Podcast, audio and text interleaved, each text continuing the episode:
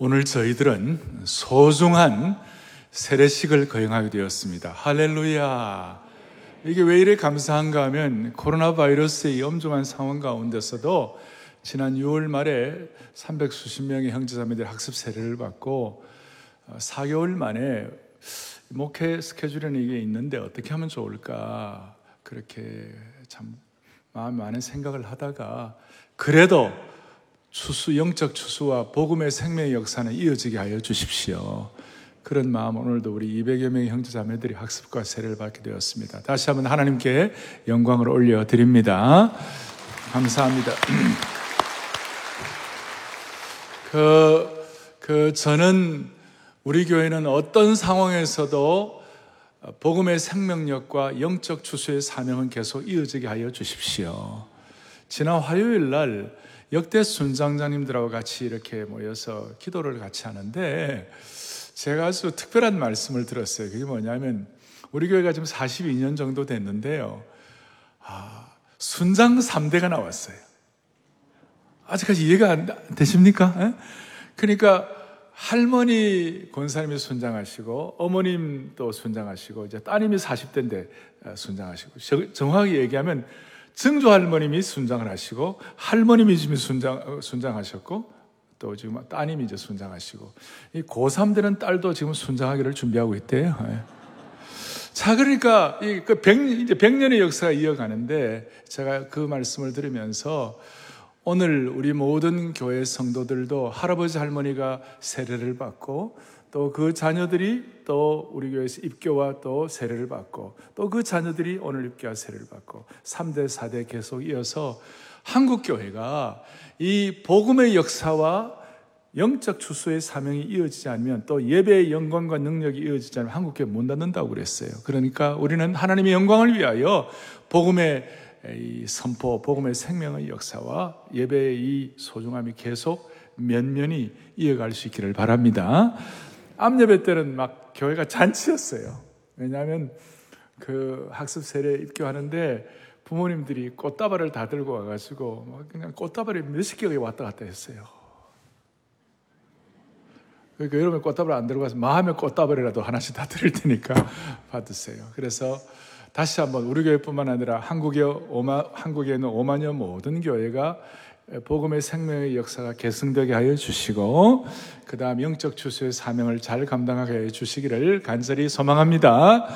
자, 오늘은 제가 깊은 기도라는 말씀의 제목을 가지고 지금 우리 오늘 학습 세례 받는 분들을 1, 2, 3, 4부, 그 다음에 특별히, 아, 우리 오래 신앙생활 하신 분들, 어, 한번 여러분들 스스로 한번 생각해 보시라고요. 3년 전에 비해서 나는 어떤 신앙생활인가? 5년 전에 비해서 나는 어떤 신앙생활인가? 한번 자신을 돌아보는 그런 시간이 되면 좋겠습니다.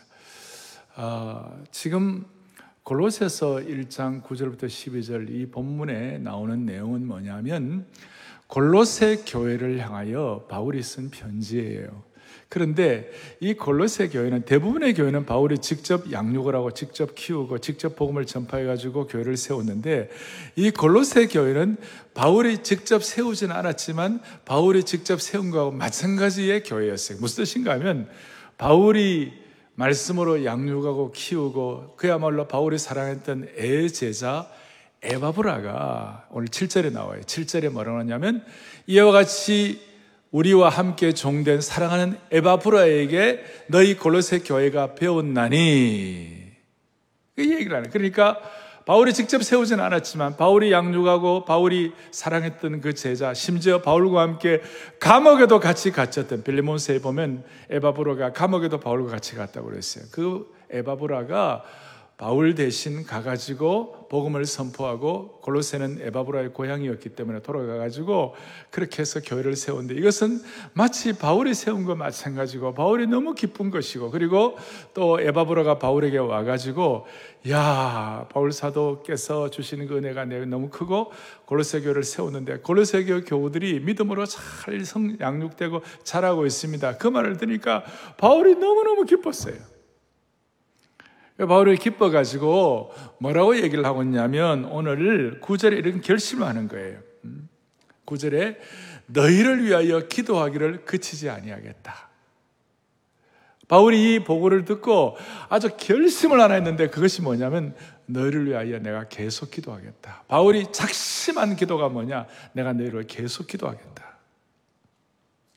그런데 제가 바울이 에바브라가 세운 그 골로새 교회를 향하여 계속 기도하겠다는 그 내용도 참 마음에 와 닿지만 첫 번째 생각 깊은 기도인데요.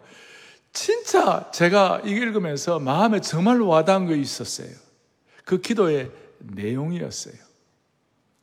그 기도의 내용이 뭐냐면 오늘 본문에 보니까 10절에 이런 내용이 나와요. 죽게 합당하게 행하여 범사에 기쁘시게 하고 여러 가지가 귀한 것들이 있지만 제 마음 속에 또 오고 오는 모든 시대에 하나님의 백성들을 확 사로잡는 내용 하나가 여기에 들어있는데 그것이 뭐냐면 하나님 아버지 이제 골로새 교회 성도들을 향하여 하나님 아버지 사랑의 교회 오늘 학습 세례 받는 분들을 향하여 하나님 아버지 사랑의 교회 기존 우리 성도들 한국 교회 성도들을 향하여 바울이 마음에 작정하고 한 기도가 뭐냐면 하나님 아버지 우리 성도들이 하나님을 기뻐하시는 사명을 갖고 살게 하여 주십시오. 평생 하나님을 기쁘시게 하는 그런 사명자의 삶을 살게 하여 주옵소서. 이 기도를 하는데 이것이 저에게는 그렇게 마음에 와 닿았어요. 왜냐하면 그 당시에 이 골로새 교회 성도들의 상황 자체가 너무나 척박하고 너무나 어려웠어요. 경제적으로는 참 가난했고 사회적으로는 그, 그 당시에 예수 믿는 분들의 많은 60, 70%가 노예 출신들도 많고 사회 하층민들이었어요. 물론 귀족들 가운데서도 이 생명의 복음을 듣고 주님 앞에 돌아온 분도 많이 있었지만 많은 대부분의 사람들이 고생하고 고난, 경제적으로 압박이요. 예수 믿는다고 핍박이요. 골로새 교우들 가운데 어떤 사람들은 잡혀가 가지고 화형대 이슬로 사라지고 어떤 사람들은 사자의 밥에 찢기기도 하고 온갖 어려움을 다 당하고 경제적으로 환경적으로 핍박당하고 뭐 온갖 어려움이 다 있는 거예요. 그렇다면 일반적으로 우리의 기도는 뭐냐면 하나님 아버지 이 환경을 평탄하게 해 주시고 그리고 좀 더 나은 지금 그 가난을 좀 극복하게 해주시고 좀 더 좋은 환경을 주심으로 말미암아 하나님을 잘 섬기는 환경을 달라고 이게 기도의 우선순위가 되어야 할 터인데 기도의 우선순위가 그거는 놔두고 하나님 아버지 하나님 아버지 골로새 교회 성도들이 평생 하나님을 기쁘시게 하는 사명자가 되게 해주십시오. 이게 그렇게 마음에 와, 마 음에 막 와, 와 닿는 거예요. 이게 놀라운 기도고 깊은 기도예요. 여러분, 기도도요, 기도도 얕은 기도가 있고 깊은 기도가 있어요. 기도도 어떻게 보면, 어, 표피적인, 수피셜한, 그 껍데기 기도가 있고, 심오한 기도가 있어요. 제가 볼 때 오늘 바울이 한 이 기도는 영적으로 심오한 기도예요. 제가 우리 오늘 학습 세례 받는 여러분들, 일반 교우들이 오늘 이런 기도를 저도 마찬가지로 이런 기도를 주님 앞에 올려드릴 수 있다면 우리는 3년 전, 5년 전에 비해서는 한 단계 올라가는 것이에요.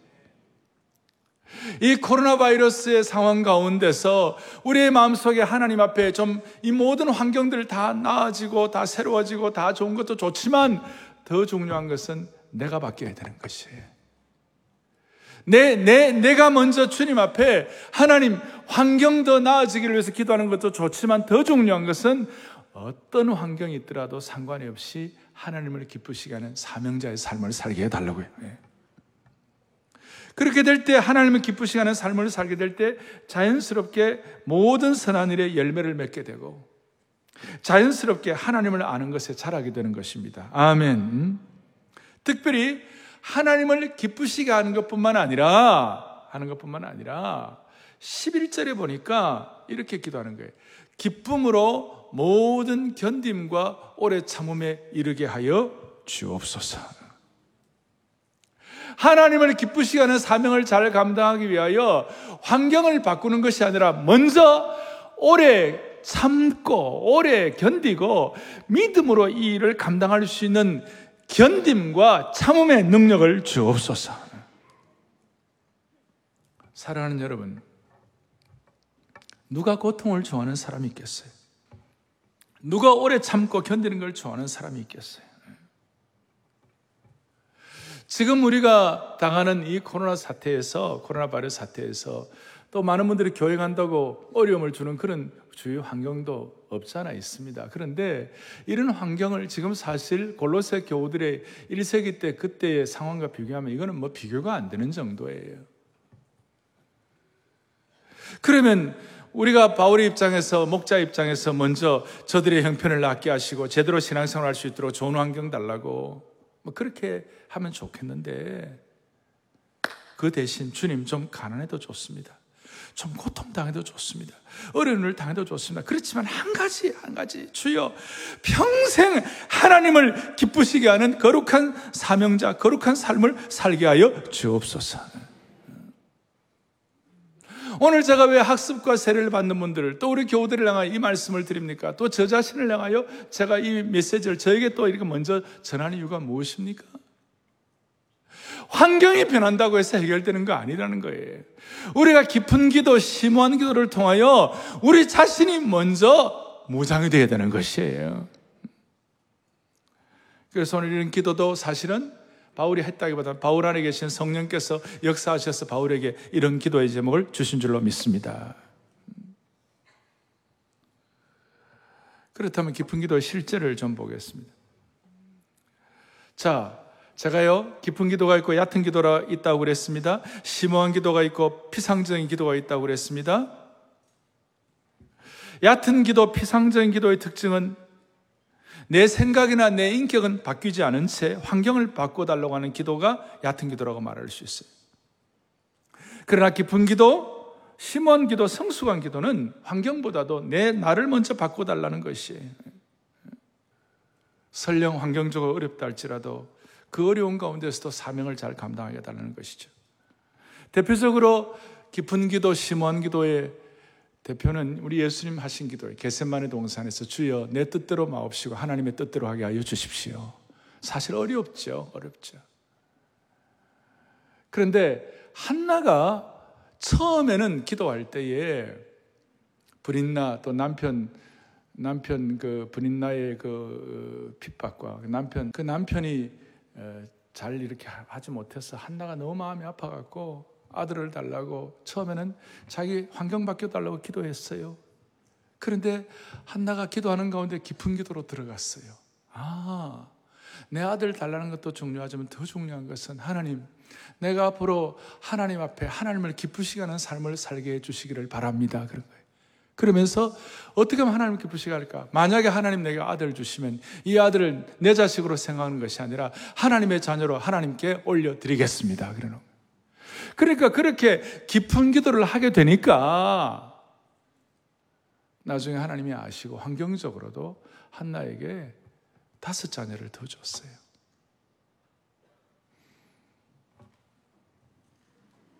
너무 감사한 거 아니에요? 음, 너무 감사한 거? 제가 이 말씀을 드린 이유는 코로나 시대를 살아가는 우리들의 삶의 큰 문제 중에 하나는 자꾸 이렇게 하다 보니까 코로나 이 바이러스 상황 환경을 있다 보니까 너무 우리 모두가 다 자기 중심적이 되었어요. self-centered가 되었어요. 자기 중심적이 되다 보니 코로나 블루가 생겼어요. 코로나 푸른색이 생겼어요. 그래갖고 우울증이 생겨. 또 어떤 사람은 코로나 레드, 코로나 붉은색이 생겼어요. 화가 막 나고 앵그리가 된 거예요. 생각이 자기 중심적이 되다 보니까 분별력이 떨어지고 판단력이 떨어져서 생각을 사로잡아 그리스도께 복종하는 그것이 안 되게 된 거예요. 사랑하는 교우들이여, 우리가 너무 자기중심적이 되니까 범사에 하나님을 기쁘게 하시는 그런 기도를 잘 할 수가 없어요. 그래서 오늘 마음에 소원하십시다. 하나님 아버지, 내 중심, 자기 중심의 기도가 아니라 하나님을 기쁘시게 하는 사명자의 기도를 할 수 있도록 도와주십시오. 여러분, 또 특별히 3년, 5년 전에 비해서 우리 기존 교우들은 지금 하나님을 기쁘시게 하는 기도의 깊이가 얼마나 더 강해졌는지, 하나님을 기쁘시게 하는 마음의 소원이 얼마나 더 많아졌는지, 우리의 기도를 좀 점검해야 될 것 같아. 그러면 이제 중요한 이슈에 일 하고 싶은데, 어떻게 하면 자기 중심의 기도가 아니라 우리 학습 세례 받는 분들도 우리 모두가 다 어떻게 하면 내 중심의 기도가 아니라 하나님 중심의 하나님을 기쁘시게 하는 기도를 할 수 있을 것인가? 이것이 이제 숙제예요. 끝까지 한결같이 지속적으로 할 수 있을 것인가? 오늘 12절 뒷부분에 보면 깊은 기도를 실제적으로 할 수 있는 비결이 뭐냐? 12절 뒤에 보니까 아버지께 감사하게 하시기를 원하노라 그랬어요. 이걸 현대인의 번역으로 보니까 아버지께 감사하기를 바랍니다. 그랬어요. 뭔지는 다 모르지만 여한 깊은 기도는 깊은 감사와 연결이 되어 있는 것이 하나님을 기쁘시게 하는 기도는 하나님께 감사하는 것과 연결되어 있는 것이 이것이 나중에 골로새 교회, 데살로니가 교회 뭐 이렇게 다 서로 트라이앵글처럼 연결되어 있는데 바울이 나중에 데살로니가 전서 5장 16절, 17절, 18절. 우리가 잘 아는 대로 너무나 잘 아는 내용. 살전 5장 16절 시작. 항상 17절 쉬지 말고 기도하라. 18절 범사에 감사하라. 이 내용은 예수 님는 분들 대부분 다 알고 많은 분들이 거실에다가 이렇게 써놓았어요. 저도 제 거실 옆에다가 탁자 옆에다가 항상 기뻐하라 쉬지 말고 기도하라 범사에 감사하라 써놓았어요. 그런데 이것이 너무나 참 놀라운 게 뭐냐면 여러분 쉬지 말고 기도하는 은혜를 받기를 바랍니다. 17절에. 근데 쉬지 말고 기도하라 그 다음에 뭐가 나왔어요? 범사에 감사하는. 그러니까 쉬지 말고 기도하는 비결은 뭐냐면 범사에 감사하는 것이에요. 그러니까 저와 여러분들이 하나님 앞 평생 주여 내가 하나님을 기쁘시게 하는 사명자의 기도를 하게 하여 주십시오. 쉬지 않고 그런 기도를 하게 되는 비결은 뭐냐면 범사에 쉬지 않고 감사하는 것이에요. 그 세 가지가 기쁨과 기도와 감사가 꼭 삼일체 같아요. 다시요. 기쁨과 기도와 감사가 마치 뭐 같다고요? 삼일체 같다. 서로 더 연결이 되어 있는 것이. 그러니까 쉬지 말고 기도하니까 범사에 감사하게 되고 범사에 감사하다 보니까 쉬지 않고 기도하는 이 선순환이 되게 되고 거기서 자연스럽게 세상 사람들이 알지 못하는 기쁨의 감탄사가 나오게 되는 겁니다. 할렐루야. 할렐루야. 그래서 바울은 골로새 교회 성도들을 향하여 마지막 결론이 뭐냐? 골로새서 4장 2절에 이렇게 나와 있어요. 중요한 겁니다. 같이 보겠습니다. 기도를 계속하고 기도에 감사함으로 아멘. 이걸 현대인으로 하면 조금 더 쉬워요. 다 같이요. 기도할 때에 정신을 바짝 차리고 하나님께 감사하십시오. 할렐루야. 정신 바짝 차리고 하나님께 감사하면 계속 지속적인 기도를 할 수가 있는 것이 그리고 하나님을 기쁘시게 하는 사명자의 기도를 할 수가 있는 것입니다.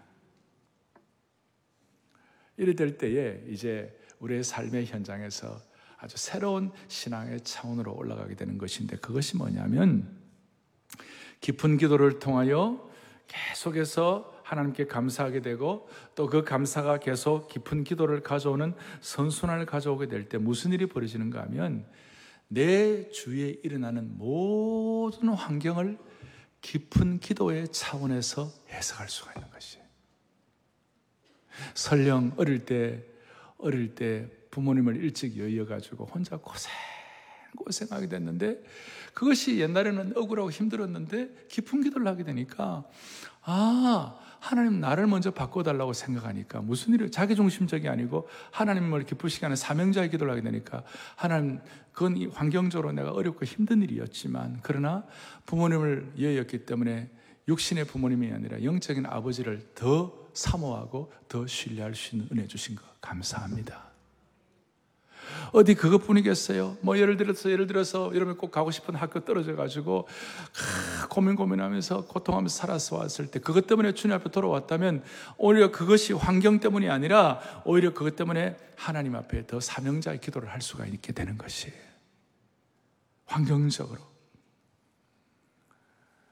건강에 탈이 나서 힘들고 고통한 것 그것도 하나님도 신뢰하게 되고 자녀들이 힘든 시기를 보내면서 오랜 고통을 겪는 것들, 인생의 수많은 골짜기와 박해와 핍박 가운데 내 삶의 어려운 것들, 인간적으로 불행했던 모든 것들이 희한하게도 감사와 연결이 되는 것이 역설의 감사가 되고 미리 감사가 되고 초월적 감사가 되고 이런 절대적 감사가 될 때 이걸 통하여 무슨 일이 벌어지는가? 하나님을 기쁘시게 하는 인생이 되게 하여 주십시오. 서로 연결이 되는 것이에요. 그리고 이럴 때 하나님을 더 깊이 알아가게 되고 자연스럽게 우리가 주님이 기뻐하시는 성숙의 열매를 맺게 되는 것입니다. 그리고 이 모든 것들이 로마서 8장에 있는 것처럼 이 모든 것들이 깊은 기도를 통하여 해석이 달라질 때 내 중심의 기도가 아니라 하나님을 기쁘시게 하는 기도로 연결될 때 모든 것이 합력하여 내가 고통받았던 것, 내 가족이 일찍 주님 앞에 갔는 것, 그리고 내가 어려움, 말도 못하는 어려움 겪은 이 모든 것들이 심오한 기도를 통하여 그것이 따로 놀지 아니하고 그것이 분리되지 아니하고 모든 것이 all 합력하여 내게 기쁨과 감사와 선함을 이루어지는 것이에요, 결국은. 인생은 별거 아니에요. 남들이 대단하다, 좋다는 것도 그냥 그 평가지, 결국은 주님과 나와 독대해야 되는 것이에요. 그럴 때 우리가 하나님을 기쁘시게 하는 사명자의 삶을 집중해 왔다면 그것이 좋은 거예요, 그거죠. 오늘 우리 세례식을 하면서 이런 기도의 경지에 하나님께 영광 돌릴 수 있기를 바랍니다.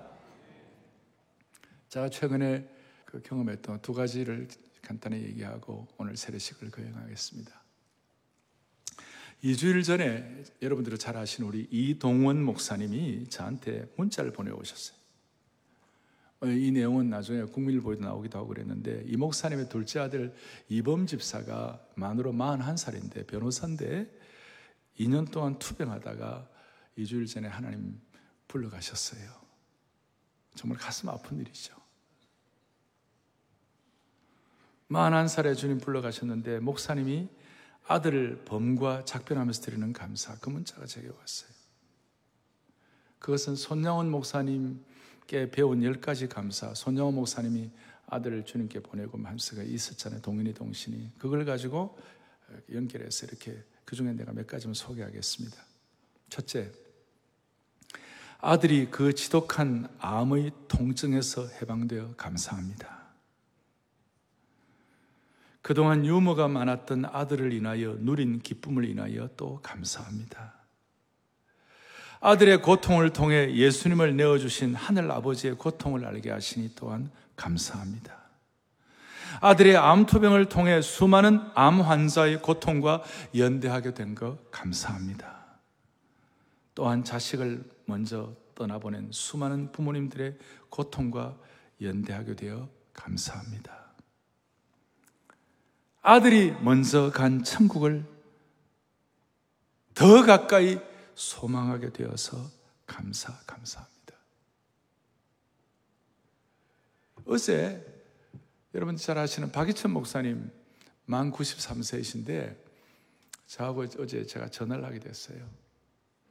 박 목사님 최근에 박 목사님 아, 무슨 일이 벌어졌냐면 뇌출혈이 좀 되셔가지고 오른팔과 오른발 쪽을 풍이 좀 왔어요. 그 참 어렵죠. 그때 박 목사님이 저하고 이렇게 대화를 하시면서 제가 뭐 병원 가기도 하고 그랬지만 박 목사님 어제는 그러더라고요. 어 목사, 내가 이 가운데서도 말을 똑바로 할 수 있다는 것이 고맙다. 말을 명확히 할 수 있는 것이 고맙다. 또 오른팔 오른발 제대로 못 썼는데 이상하게 오른팔이 좀 나아져 가지고 내가 성경 강해를 지필하고 있는데 이 지필을 계속할 수 있는 것이 너무 고맙다. 여러분 이런 얘기를 들으면서 많은 것들을 우리는 참 주님 앞에서 돌아보게 되는 거예요. 여러분 사랑하는 교우들이 오늘 세례 받는 여러분들이요. 우리 일반 교우들이요. 온라인과 오프라인으로 들어오는 모든 주의 권속들이요. 우리의, 우리, 우리의 삶이 환경보다도 하나님을 기쁘시게 하고 싶은 사명의 기도를 하게 되면 환경도 주님이 처리해 주시는 것입니다. 한나처럼. 그런데 환경만 좋아지면 그거는 정말 영적으로는 위험할 때가 많이 있는 것이에요. 우리는 이 깊은 기도의 경지에 들어가서 모두가 다 하나님께 영광 돌릴 수 있는 사명자의 삶을 살 수 있도록 한 분 한분 맞춤형 은혜를 주시기를 바랍니다. 오늘 사랑의 교회는 이제 여러분들 세례식을 강행하는데 1부 때도 암예배 때도 우리 53세 성도님 또 34세 자매님 두 분 간증했는데 오늘 2부 때는 어, 강신조 우리 50세 성도님 기업에 다니시는 분이신데 나오셔서 간증하시고 또 아주 오서연 어, 대학생인데 이제 나와가지고 두 분이 간증을 하도록 하겠습니다. 그리고 난 다음 세례식을 강행하겠습니다. 우리 강신조 성도님 나올 때 우리 박수로 환영하겠습니다.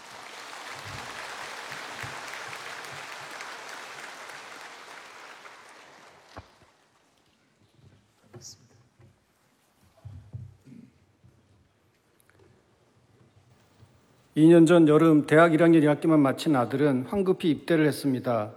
해외에서 8년간 생활을 하고 미국 대학을 준비하다 한국에서 대학을 나오는 게 좋겠다는 저의 권유로 한국 대학에 입학했으나 제대로 적응을 못해 도피성 입대를 한 것입니다. 신병 교육 후 자대 배치를 받은 지 4일째 되는 날 해외 출장 중이던 저에게 한국에서 낯선 전화가 왔습니다. 아드님이 정신적으로 매우 불안정해 정신과 진료를 받아야 할 것 같습니다. 그로부터 두 달간 고통의 시간이 찾아왔습니다. 아내와 딸은 여전히 해외에 있었고 저는 급히 출장에서 복귀해 혼자 아들을 대학 정신병동에 입원시켰습니다. 해에서 부서장을 맡고 있었지만 하루가 멀다고 휴가를 내고 아들 면회를 가는 바람에 업무를 챙기지 못했습니다. 한 달간의 정신병동 입원, 다시 이어진 한 달간의 심사를 거쳐 입대 4개월 만에 아들은 전역을 했습니다. 그 후 아무것도 하지 않고 우울한 얼굴로 하루하루를 보냈습니다. 삼성에서 발탁 승진을 하며 지역 전문가 해외 주재원을 갔다 와 한창 성과를 내야 할 40대 후반에 저는 제 삶에서 처음으로 시련다운 시련을 겪게 되었습니다. 정신병동 면회를 갔다가 혼자 집으로 오는 길은 그야말로 매일같이 눈물의 길이었습니다. 성골 가도를 달리던 제 인생이 하루아침에 실패자의 삶으로 뒤바뀌었습니다. 회사와 일은 최우선으로 하던 제게 갑자기 혼란이 찾아왔습니다. 왜 살아야 하는지 지금껏 자녀를 위해 살았다고 생각했던 삶이 어떤 의미인지 도대체 알 수가 없었습니다. 앞으로 어떻게 살아야 할지 너무도 막막해 누구에게든 삶의 방향을 좀 물어보고 싶었습니다. 자연스럽게 의지할 곳을 찾게 되었고 직장 선배가 교회 다녀볼 것을 권유했습니다. 처음 사랑의 교회 예배당에서 찬송을 듣고 목사님의 설교를 들었을 때 저는 한없이 내리는 눈물을 주체할 수 없었습니다. 왜 눈물을 흘리는지 알 수 없었지만 확실한 건 지난 시절의 그 눈물은 아픔과 고통의 눈물이었으나 이제 교회 안에서 흘리는 눈물은 회복과 치유의 눈물이라는 확신과 평안이 찾아왔습니다. 돌아오면 회복된다는 담임 목사님의 말씀처럼 예배를 통해 저를 치유하시는 하나님의 손길을 느낄 수 있었습니다. 성경책을 사고 드라마 바이블을 매일 듣고 성경대학을 다녔습니다. 아들을 끌고 교회에 오기도 했습니다. 아들과 함께 무엇인가 할 수 있다는 것이 감사했고 아픔과 고통의 눈물이 회복과 치유의 눈물이 되게 하심에 더욱 감사했습니다. 올해 1월 드디어 우리 가족은 한국에 모두 모여 같이 살고 있습니다. 아내는 저의 권유로 새신자 등록을 했으나 아직 아들과 막내딸은 시간이 더 필요한 것 같습니다.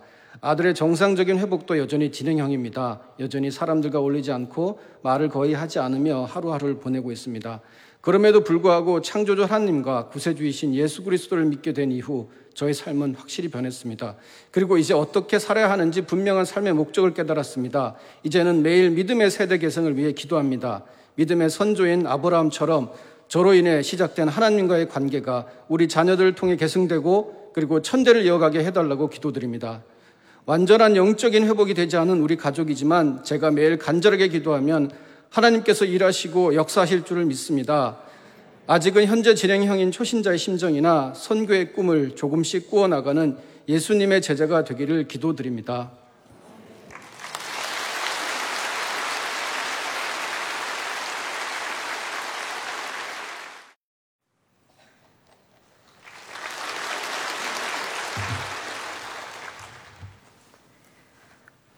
저는 모태 신앙으로 하나님을 신실하게 믿으시는 어머니를 보면서 성장했습니다. 그러다 보니 자연스럽게 크리스찬으로서 신앙생활을 했고 하나님의 존재에 대해 의문 같은 건 가지지 않았습니다. 하지만 성장하면서 자아가 형성되고 학교에서 다양한 지식을 얻게 되면서 저에게는 조금씩 의문이 싹트기 시작했습니다. 하나님이 정말로 존재할까? 많은 철학자나 과학자들이 주장하는 이론을 바탕으로 스스로 질문하기 시작했습니다. 하나님이 존재한다면 왜 이 세상에는 악이 존재할까? 천지 창조는 과학적으로 설명될 수 있는가? 이런 식의 의문이 생기기 시작했고, 그동안 막연히 믿었던 하나님의 존재 자체까지 의심이 가기 시작했습니다. 이렇게 믿음은 약해져 갔지만 저는 다른 사람들에게 거리낌 없이 기독교 신자라고 말하고 원하는 것이 있을 때면 습관적으로 기도하는 이중적인 모습을 보이기도 했습니다. 그러다 일이 잘 풀릴 때면 주님께 감사하다는 마음보다는 내가 잘해서 된 것이라는 교만함까지 가지기도 했습니다. 저의 이런 모습은 대학 입시를 앞둔 고등학교 3학년 때 특히 심했던 것 같습니다. 입시를 위한 치열한 시간들을 견뎌낼 때 가장 하나님께 기댔어야 했지만 저는 교회에 가고 성경을 읽을 시간에 교과서를 한 번 더 읽었습니다. 저는 초등학교 4학년 때부터 영국 기숙학교를 다녔습니다. 대학 입시 때는 영국과 미국에 있는 명문 대학교에 지원할 수 있었습니다. 저는 그동안 스스로 노력한 결과라고 생각했고 저의 미래 또한 스스로 쟁취할 수 있다고 믿었습니다. 하지만 당연히 합격할 것으로 생각했던 미국의 대학으로부터 불합격 통보를 받았습니다. 예상치 못한 결과에 크게 좌절했고 불안한 시간을 보내야 했습니다.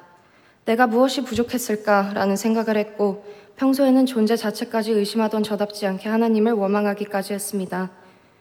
그 시기 저는 스스로에게 다시 겸손해졌던 것 같습니다. 좌절하고 있는 저에게 하나님께서는 다시 노크를 하셨고 저는 너무도 오랜만에 마음을 다하여 하나님께 기도를 드렸습니다. 그리고 마침내 케임브리지 대학에서 합격 통보를 받았습니다. 지난 2년 동안 대학 생활을 하면서 저는 이 대학이 저에게 가장 잘 맞는 학교라고 명확하게 느끼고 있습니다. 채플 시간에 주시는 찬양은 늘 감동으로 다가옵니다. 최근 충격적인 사건이 있었습니다. 친한 친구가 미국에서 외롭게 스스로 세상을 떠났습니다. 밝고 똑똑한 친구였고 의리도 있어서 친구들 사이에서 인기도 좋은 아이였습니다.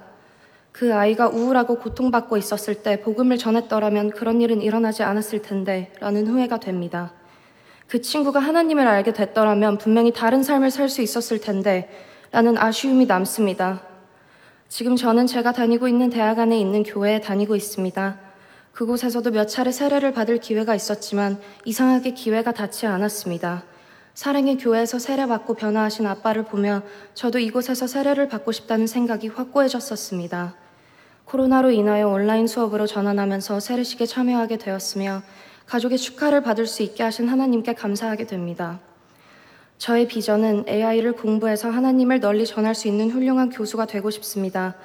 그리고 어머니와 아버지, 그리고 오늘 함께 세례받는 저의 언니의 깊은 신앙의 뒤를 이어 궁극적인 영성을 가지고 준비하는 젊은이가 되기를 원하며 아쉽게 보낸 친구처럼 앞으로는 후회하지 않게 복음의 서진을 이루어 가는데 작은 겨자씨가 되고 싶습니다.